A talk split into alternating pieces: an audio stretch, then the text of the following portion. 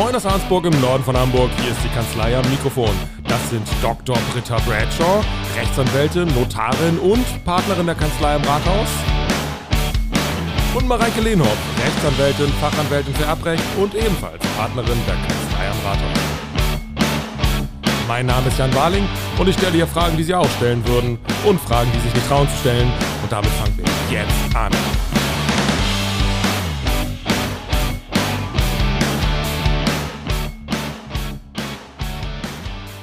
Fangen wir das neue Jahr an, würde ich sagen, wa? Machen wir mal. Die erste Folge im neuen Jahr ist immer die schwierigste des Jahres. Warum? Weil du noch einen Silvesterkater hast, oder? Weil wir... Wie hast du denn Silvester verbracht, Jan? Lass mich Fantasie haben. Nein, sie ist vor allen Dingen auch die einzige Folge, ja, wo wir unsere Regeln brechen. Nämlich nicht vorzubereiten. Ne? Wobei...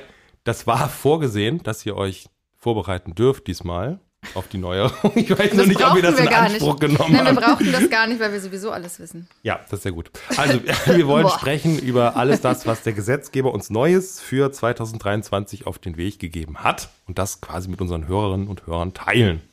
Mhm. Richtig? Aber auch nicht alles, was nicht uns alles. Auf den Weg gegeben hat. Wo fangen wir an? Ne? Wir fangen vielleicht. Ja, letztes Jahr hatten wir das Glück, dass wir wirklich so eine umfassende Änderung irgendwie im Kaufrecht hatten, die auch für viele Menschen irgendwie relevant ist. Das ist ja dieses Jahr alles ein bisschen spezieller. Aber ich wollte dich gar nicht unterbrechen. Nee, wir haben darüber gesprochen, aber wir haben es selber auch nicht so richtig durchstiegen, glaube ich. Trotz ja, ihr vielleicht nicht, aber. Es war eine schwierige Folge. Fangen wir total einfach an. Bürgergeld ersetzt Hartz IV. Ja. Was sagt ihr dazu? Darauf hat Mareike sich vorbereitet. Siehst du. Du bist so gemein. Das Jahr startet, wie es geendet hat, ne? Also, nee, alles gut. Ja, was soll ich dazu sagen? Also ich glaube, die Änderungen sind nicht so umfassend, wie sie vielleicht hätten sein können und sollen. Gewisse Parteien haben das möglicherweise verhindert. Und jetzt ist, würde ich sagen, im Ergebnis was rausgekommen, was eigentlich nur einen anderen Namen hat. Aber vielleicht sehe ich das auch zu kurzsichtig. Ja, und ein bisschen mehr Geld. Ja, und ein bisschen mehr Geld. Aber inhaltlich ist die Änderung ja jetzt nicht so gravierend.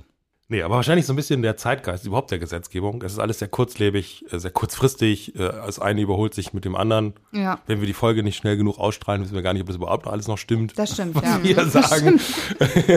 Das stimmt, so wie unser Instagram-Post übrigens zur Änderung des Bewertungsgesetzes. Der war ja auch sehr schnell überholt, weil die Frist nicht stimmte. Oh.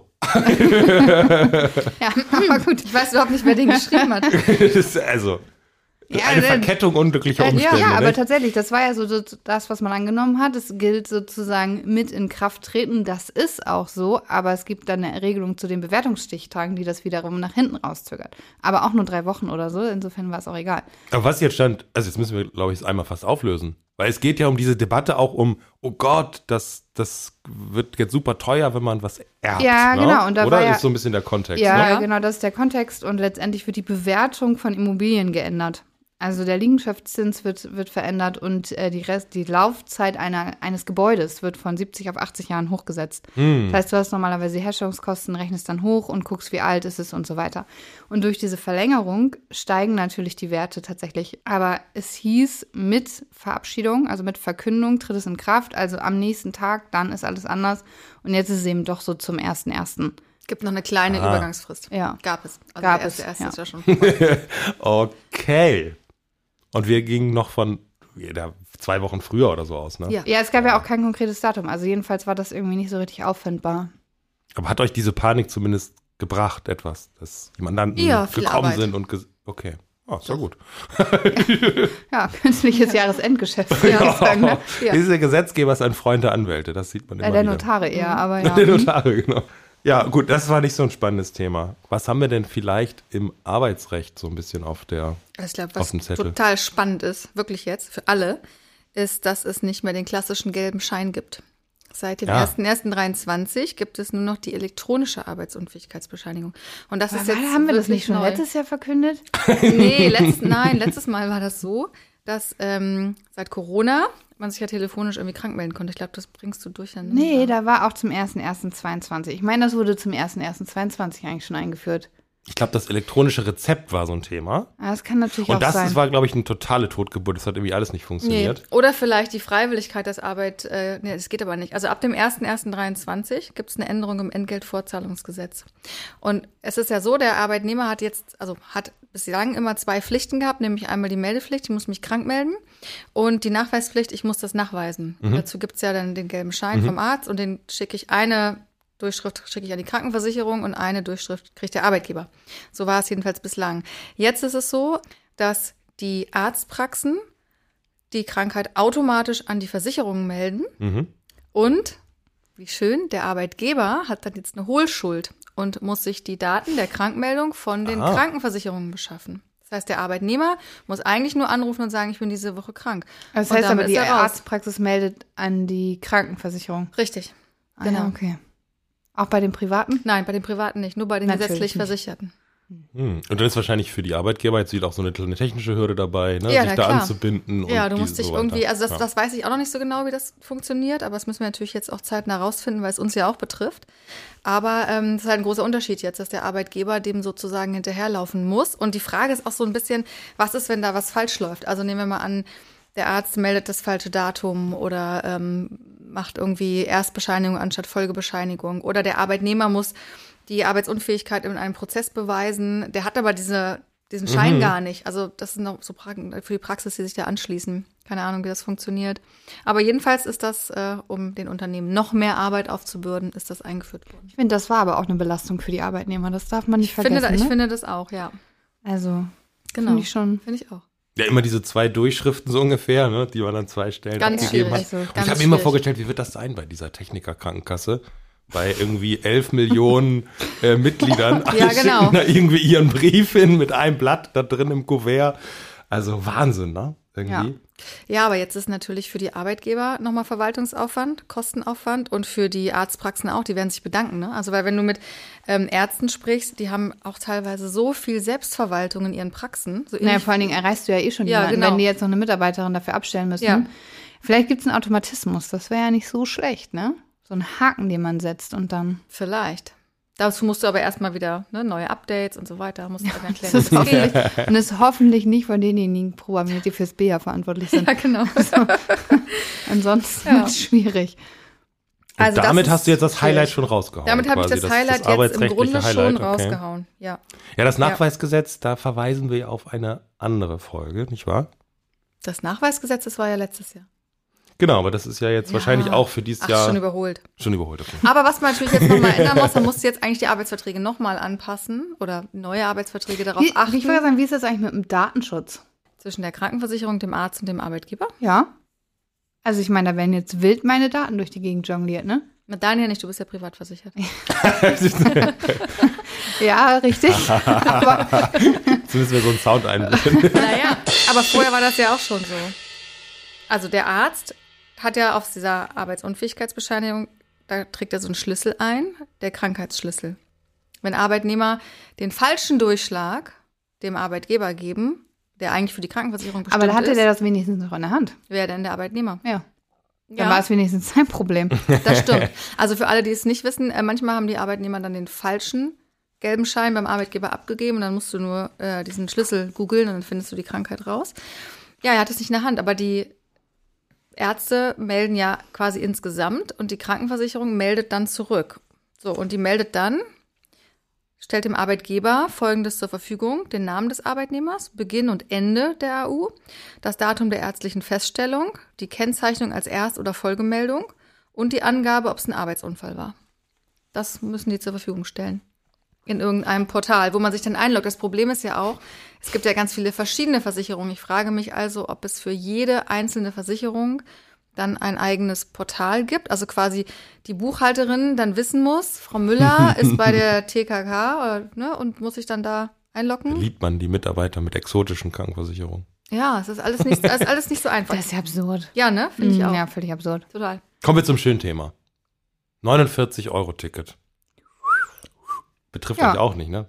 Doch, weil das 9-Euro-Ticket habe ich mir gekauft. So, aber 49 finde ich zu teuer. Ja, ich weiß nicht, wie ist das hier in Schleswig-Holstein? Ist das attraktiv? Ja, wahrscheinlich, ne? In Hamburg habe ich gehört, soll es mit am attraktivsten überhaupt sein. Ja, weil der HVV so teuer ist. Genau, wird sich teuer. Ja gut, das ist wieder nur der Regionalverkehr wahrscheinlich, ne? Nehme ich an, beim 49-Euro-Ticket. Ja, bestimmt. Also tatsächlich, glaube ich, ein HVV-Ticket ist teurer. Ja, wesentlich. In Schleswig-Holstein kann ich dir das nicht sagen. Also, siehst du, ne? Ja, gut. Komm, also ich habe noch jahrelanges Bahnfahren hinter mir und ich fahre jetzt immer quasi von meinem Wohnort nach Ahrensburg und ganz offen gestanden, in meinem Wohnort gibt es keine Bahnstation. Da gibt's also komme ich überhaupt nicht in die Verlegenheit. Aber du könntest bestimmt im Bus zu irgendeiner Bahnstation fahren. Nein, es gibt nur den Schulbus. Es gibt keinen Bus bei uns? Nein, es gibt nur den Schulbus. Hui. Ja. Aber du könntest mit dem Fahrrad fahren. Ja, ich könnte auch laufen, so weit ist es nicht, aber du könntest mit dem Fahrrad zur nächstgelegenen kleinen Stadt fahren und da gibt es doch einen Bahnhof. Ja, ich könnte auch die Hauptstraße Straße zu nennen ist schon zu viel. Das ist ja. Sage mal. Also, ich könnte auch mit dem Fahrrad hierher fahren. So weit ist es ja nicht. Aber insofern komme ich nicht so häufig in die Verlegenheit, Bahn zu fahren. Ich kann das nicht beurteilen. Aber ich glaube, insgesamt ist das eine gute Sache. Also, ich denke, wenn man möchte, dass die Leute auf die Bahn umsteigen, dann muss man das sehr viel attraktiver machen, als es jetzt ist. Und eben auch irgendwie günstig und bezahlbar. Und dann ist das doch eine super Sache. Wenn die Bahnen dann noch pünktlich und zuverlässig fahren, ist doch alles schick. Ja. Also für Hamburg ist es bestimmt gut, aber ich finde trotzdem 49 € zu viel. Aber wenn du bundesweit fahren kannst? Ja, aber fährst du ja in der Regel nicht. Nee, aber überleg dir mal, was so ein HVV-Monatsticket kostet. Ich weiß, aber ich kann nur sagen, als es die 9-Euro-Tickets gab, hatte quasi meine Kinder und mein Mann und ich hatten alle diese 9-Euro-Ticket und sind ganz viel mit der Bahn gefahren. Mhm. Wir würden uns jetzt aber nicht alle 49-Euro-Ticket kaufen, weil das macht keinen Sinn. Naja, ist schon was dran. Ja. Und ein Kinderticket gibt es auch nicht. Kommen wir zu den Autofahrern. Was gibt es Neues für die Autofahrer? Ich hätte jetzt gesagt, was sich ändert, ist, dass die Jahrgänge 59 bis 64 ihre alten Führerscheine tauschen müssen. Aber da gehören wir zum Glück nicht zu. Das wäre jetzt gemein, zu sagen, dass ihr dazugehört, oder? Also ja, ne? Sollen wir kurz mal abgleichen, wer jünger ist von uns beiden? Nee, aber ich glaube, es schmerzt den einen oder anderen sehr. Also mein Vater, glaube ich, zum Beispiel, der hatte noch so einen grauen. Den grauen sogar, ja. Das ist. Ja, mehr habe ich dazu aber auch nicht zu sagen. Ich auch nicht. Was haben wir an wichtigen Änderungen noch? Naja, also. Jetzt halt Verkehrsrecht? Nee, weg vom Verkehr. Vielleicht die Inflationsausgleichsprämie noch? Wow, das ist ein kompliziertes Wort. Mm. Jeder Arbeitgeber kann seinem Arbeitnehmer bis zum 31.12.2024 insgesamt 3.000 € steuer- und beitragsfrei zukommen lassen. Auch in Raten, also man kann sagen, ich zahle einmal 200, einmal 500 € zum Ausgleich der Inflation. Und darauf besteht eine gefährliche Sache, ne? Also darauf besteht Steuerfreiheit und Sozialversicherungsfreiheit. Also ist quasi brutto wie netto. Wie ist denn das hier? Wie denn hier? In der Kanzlei am Rathaus. Was konkret meintest du jetzt wissen? Da hat sich doch jemand auf dünnes Eis gelegt. Nee, ist ein spannendes Thema, ne? Mm, ja. Ja, aber auf jeden Fall. Also lenken wir ab von euch. Ich glaube, generell hat sich schon eine Erwartungshaltung bei vielen Arbeitnehmern ergeben, oder? Das kann ich sehr gut ergeben, oder? Ja, ist so. Das ist schon spannend, auf jeden Fall. Obwohl es ja nur eine steuerlich, sozialversicherungsrechtliche Möglichkeit ist, die besteht aber nicht, hey, du bist jetzt verpflichtet als Arbeitgeber, das zu zahlen. Also ich kann dir sagen, bei den Unternehmen, die tarifgebunden sind, ist da schon ganz viel passiert. Die meisten Abkommen sehen das jetzt auch schon vor, dass diese Prämie ausgezahlt wird, in welcher Form auch immer. Also bei größeren Unternehmen ist das, glaube ich, schon ganz gut angekommen. Und bei den kleineren muss man halt gucken, ne? Also nehmen wir mal an, du hast irgendwie, weiß ich nicht, 30 Mitarbeiter. Wenn die alle 3.000 € noch zusätzlich kriegen sollen, das muss natürlich auch irgendwie erwirtschaftet werden, ne? Mhm. Das ist ja nicht unbedingt so, dass das Arbeitgeberunternehmen den gleichen Umsatz bzw. Gewinn macht, von dem das dann bezahlt werden könnte. Also es ist so ein bisschen schwierig. Und wenn Arbeitgeber jetzt auf die Idee kämen, das ist doch super, da machen wir so Tricks, ja. Wenn jetzt zum Beispiel Urlaubsgeld ansteht oder ich sowieso im März eine Prämie zahlen würde oder im Dezember ein Weihnachtsgeld, dann könnte man ja auf die Idee kommen, wir sagen, der Arbeitnehmer verzichtet auf das Urlaubsgeld dieses Jahr und dafür kriegt er den Inflationsausgleich.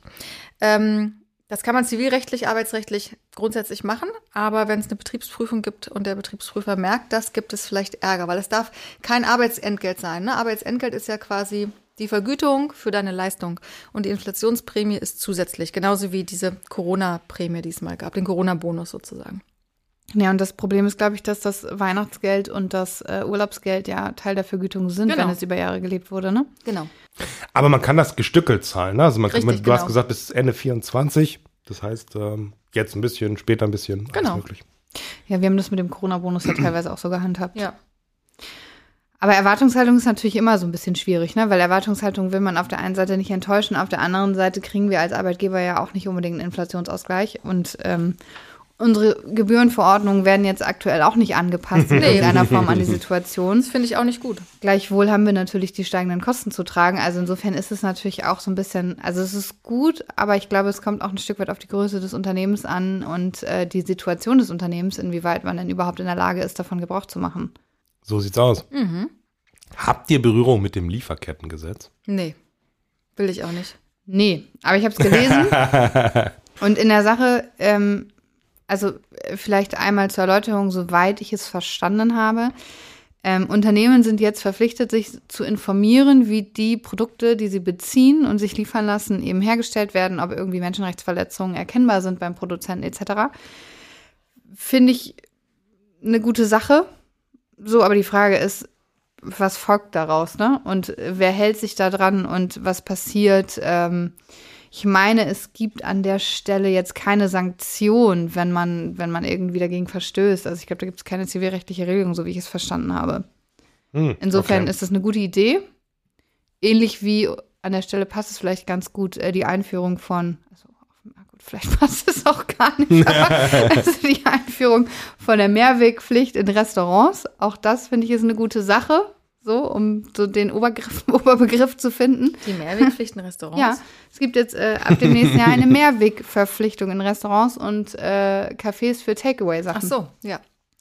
Ja, also deswegen, also gute Sache, ich möchte das jetzt bitte nicht mit Menschenrechtsverletzungen gleichgesetzt wissen, das passt natürlich nicht, aber ich weiß nicht so richtig, wer kontrolliert das, was passiert, wenn man das dann dokumentiert. Also ich glaube, wenn damit einhergehen würde, dass diese Unternehmen bei Auffliegen so einer Situation dann irgendwie eine Strafzahlung zu verantworten hätten, weil sie vielleicht die Geschäftsbeziehung hätten beenden müssen oder so, dann würde ich sagen, macht das Sinn, aber wer kontrolliert das wann, wie? Aber also das bestimmt musst du wahrscheinlich im Unternehmen so jemanden abstellen, so wie so einen Brandschutzbeauftragten. Ja, oder den neuen Whistleblower, ja, den es jetzt geben muss. Genau, das Hinweis. Ja, dessen fehlen übrigens mit einem Bußgeld von bis zu 20.000 Euro bewährt ist. Ja.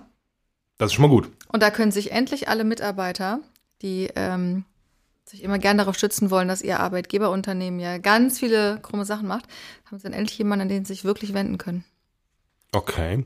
Mhm. Und das bei allen Unternehmen, weil ich glaube, dieses Lieferkettengesetz, das gilt ja auch nur für Großunternehmen. Erstmal, ja, aber das mit dem Whistleblower gilt auch nicht für alle. Okay. Also es ist irgendwie ab 1.1. Pflicht für Unternehmen, die insbesondere auch in Finanzdienstleistungen tätig sind, ab 250 Mitarbeitern und ich glaube irgendwie ab Dezember für Unternehmen mit mindestens 50 Mitarbeitern. Wir sind nicht betroffen. Das ist gut. Ich hätte mich ansonsten zur Verfügung gestellt. Wir hätten uns die Position teilen können. Ja, genau. Ich wäre dann aber gern freigestellt gewesen für den Zeitraum, damit ich der Aufgabe gerecht werden kann. Ja, so ist es. Mhm. Irgendwas Neues im erbrechtlichen Umfeld? Nee, die Leute sterben immer noch genauso, ne? Ja, also im Prinzip im Erbrecht gibt es keine Änderung. Bewertungsgesetz hatten wir an der Stelle. Das wirkt sich natürlich ein Stück weit aus. Dann gibt es eine große Reformierung des Betreuungs- und Vormundschaftsrechts, aber im weitesten werden die Paragraphen getauscht, es wird alles so ein bisschen umstrukturiert und es ändert sich ein Stück weit was für Ehegatten, die sich ja bislang nicht selbst, also nicht einfach so gegenseitig vertreten könnten. Da gibt es ein Notvertretungsrecht unter bestimmten Voraussetzungen, wenn ein Arzt das bescheinigt, höchstens 6 Monate und wirklich auch nur der Ehegatte persönlich. Also insofern ist das für den Akutnotfall sicherlich eine gute Sache, ersetzt aber nicht die Vorsorgevollmacht. Es bleibt also doch beim Alten. Von der Empfehlung her. Im Ergebnis ja. Mhm. Genau. Gut. Ja. Das war's. Ich schaue noch mal eben, ob ich noch was Sensationelles habe. Ich habe noch was zur Arbeitszeit sonst. Ja, also ich könnte noch anführen, dass Rentner unbegrenzt hinzuverdienen dürfen ab nächstem Jahr. Was ich finde. Jahr. Ja, ab diesem Jahr, genau. Ab diesem Jahr können Rentner unbegrenzt hinzuverdienen. Das finde ich ist eine ganz gute Sache, weil ich glaube, dass das viele auch echt trifft. Insofern finde ich das ganz gut. Es gibt ein Recht auf die Reparatur bei Smartphones und Tablets. Wir hatten das im letzten Jahr schon, die sensationelle Erneuerung, dass es eben Updates geben muss für einen gewissen Zeitraum. Jetzt haben wir auch 7 Jahre, in denen repariert werden muss. Also Akkus und Displays müssen ersetzt werden. Schlechte Nachrichten für alle Hersteller von Tablets etc. Und die Gaspreisbremse natürlich, ne? Ja, klar. Gaspreis- und Strompreisbremse. Aber ich glaube, dazu müssen wir nicht mehr viel sagen, weil es ist so publik. Ja, wollen wir nicht. Ne? Du hast noch was, Britta? Ja, ich wollte eigentlich nur noch mal allgemein zur Arbeitszeit was sagen. Oh ja, aber das ist gar nicht so gesetzlich, sondern eher so, also ja, ich glaube, es gibt ziemlich große Verwirrung. Also okay. Im Arbeitszeitgesetz steht schon immer drin, dass man unter bestimmten Voraussetzungen, nämlich wenn die tägliche Arbeitszeit überschritten wird, die eigentlich angeordnet ist, die Arbeitszeit zu dokumentieren hat. Mhm. Das ist sowieso schon da so drin. Und dann war ja immer die Frage, ich glaube, ich hatte da auch mal einen Artikel zu geschrieben und den hast du dann gestoppt, weil dann dieses EuGH-Urteil war. Ich fragte Frage, wer muss jetzt eigentlich was dokumentieren und wann und was ist, wenn wir das nicht machen, so. Und das Arbeitszeitgesetz ist ein Schutzgesetz, was die Arbeitsschutzbehörden kontrollieren. Das ist jetzt nicht unbedingt, dass der Mitarbeiter einen konkreten Anspruch darauf hat, sondern das ist letztendlich ein Schutzgesetz, ja. Genauso wie diese Arbeitsplatzschutzstättenverordnung und so. Und dann kam ein EuGH-Urteil, was dazu Stellung genommen hat und gesagt hat, jeder Arbeitgeber muss technische Voraussetzungen schaffen, dass die Arbeitszeit eines jeden Mitarbeiters, und zwar immer, dokumentiert wird. Ja, wir haben das ja auch, die Mitarbeiter loggen sich ein, dadurch haben wir ein Login-Protokoll, können theoretisch gucken, wann sie gearbeitet haben. Mhm. Ne? Und die das nicht haben, müssen es eben handschriftlich machen oder in Excel-Tabellen. Das ist aber nicht dazu gedacht, dass der Mitarbeiter hinterher sagen kann, hier, ich habe die und die Überstunden geleistet, sondern es ist einfach nur dazu gedacht, den Mitarbeiter davor zu schützen, dass er zu viel arbeitet. So, das wollte ich nochmal sagen. Also ergibt sich aus dieser EuGH-Rechtsprechung kein aktiver Anspruch des Mitarbeiters auf so Überstundenvergütung oder so. Da geht es immer noch nach den gleichen Grundsätzen. Ich muss eine Überstunde anordnen, sie muss erforderlich sein, ich muss es dann nachweisen, dass sie angeordnet wurde und so weiter. Aber trotzdem müssen alle, unabhängig davon, die Arbeitszeit jetzt erfassen. Und was ich ganz spannend finde, ich habe sehr viele Unternehmen, gerade jetzt im Zuge des Homeoffice, die machen so auf Vertrauensarbeitszeit. Im Grunde ist es bei uns auch so ein bisschen ähnlich, ja? Wenn jetzt mal jemand... ich finde auch mit dem Login-Protokollen. Ja? Naja. Ja, genau. Aber genau. Mhm. Aber letztendlich ist es so, wenn zwischendurch, und so handhaben wir es auch, und so handhaben es viele Unternehmen, wenn zwischendurch mal jemand einen Arzttermin hat, dann geht der halt zum Arzt. So, ich muss da jetzt keine Uhr nachstellen. Das läuft aber diesem Schutzgedanken, dieser neuen Rechtsprechung und diesem Arbeitszeitgesetz eigentlich zuwider. Und ich bin gespannt, wie sich das auflöst in Zukunft. Aber ist das nicht so ein bisschen vielleicht, so wie du das auch beim Nachweisgesetz gesagt hast, dass wir ja eigentlich schon relativ weit sind in Deutschland und es ist gar nicht so sehr für uns? Das hoffe ich, aber ich hatte jetzt eine Firma von mir hatte eine Betriebsprüfung, also eine Mandantin von mir hatte eine Betriebsprüfung und die machen reine Unternehmensberatung. Und die haben große Augen gemacht, weil die haben so einen 10-seitigen Bericht bekommen von diesem Arbeitsschutzprüfer. Ja. Okay. Wir haben auch keine anderen Probleme in Deutschland. Und der hat gesagt, es fehlen die Arbeitszeitenprotokolle ihrer Mitarbeiter. Und dann gab es irgendwie hektische Anrufe. Was müssen wir jetzt überhaupt machen? Was müssen wir überhaupt protokollieren? Und das wird halt geprüft bei so einer Betriebsprüfung. Also und das ist auch unabhängig von dem, was man im Arbeitsvertrag geregelt hat. Völlig unabhängig, hat damit gar nichts zu tun. Auch wenn da diese typischen, alles ist abgegolten, dies, das, Regelung drinsteht, hat nichts damit zu tun. Du musst dokumentieren. Richtig. Okay. Ja. Genau. Das ist ein bisschen doof, ne? Ja. Okay, also ich hätte jetzt noch eine schlechte... Was Erfreuliches. Nee, ich hätte jetzt noch eine schlechte Nachricht für alle Vermieter und eine Serviceinformation für alle Autofahrer. Wow, okay, das ist ein geniales Finale, das machen wir. Okay, also passt auf. Schlechte Nachricht für alle Vermieter. Sind die Häuser schlecht gedämmt, müsst ihr euch ab demnächst an der CO2-Abgabe beteiligen. Und zwar so ein bisschen im Verhältnis dessen, wie denn tatsächlich die Dämmung ist, etc. Das ist noch so ein bisschen kompliziert, tatsächlich wer, wie viel, wie sich das ergibt, wann das überhaupt mal geprüft wird und wie sich das so lösen lässt. Aber das ist die Ansage. Bedeutet also, wer dafür Sorge tragen kann, dass vielleicht Immobilien besser gedämmt werden, etc., der könnte das vielleicht in Angriff nehmen. Ansonsten muss man mal sehen, was daraus folgt. Das ist die schlechte Nachricht für alle Vermieter. Die Serviceinformation für alle Autofahrer ist, ab demnächst müsst ihr bitte 2 OP-Masken im Verbandskasten bei euch führen. Ach, echt? Ja. Aber es muss jetzt nicht der aktuelle Verbandskasten, sofern er denn noch gut ist, sagt man, haltbar. Die haben ja ein Haltbarkeitsdatum, Verbandskästen. Solange das nicht überschritten ist, muss der Verbandskasten jetzt nicht in Summe ausgetauscht werden, aber der neue muss dann bitte die Masken enthalten. Und reicht es, wenn ich die Masken einfach im Handschuhfach habe? Ja, das weiß ich nicht. Sie gehören eigentlich in den Verbandskasten. Ich würde da jetzt nicht auf Risiko gehen, Britta. So ähnlich wie das Arbeitsschutzgesetz. Ja. Ja. Aber das sollte man mal gehört haben, ja? So. Und da gibt es bestimmt ein Bußgeld, wenn das nicht dann da drin ist im Verbandskasten. Bestimmt. Wahrscheinlich das Gleiche, wie wenn der Verbandskasten abgelaufen ist. 1.000 Euro, zack. Ja, mindestens das schön. Ich finde, also das ist nicht der Schwere, der, also das fände ich, naja. Ich finde, es zeigt aber auch mal wieder, dass hier alles in Ordnung ist. Oder? Ja, und ich finde, mit diesem Service-Hinweis hat sich diese Folge auch gelohnt. Ja, absolut. Also wer es bis hierher geschafft hat, der konnte was mitnehmen. So, auf ins neue Jahr, würde ich sagen. Ne? Ja. Vielen Dank, dass Sie bei uns waren. Und sollten Sie eine Frage haben, die ich Britta und Mareike doch nicht gestellt habe, schreiben Sie mir an fragen@kanzleiamikrofon.de. Um keine Folge zu verpassen, abonnieren Sie unseren Podcast. Bis zum nächsten Mal. Tschüss und bleiben Sie neugierig.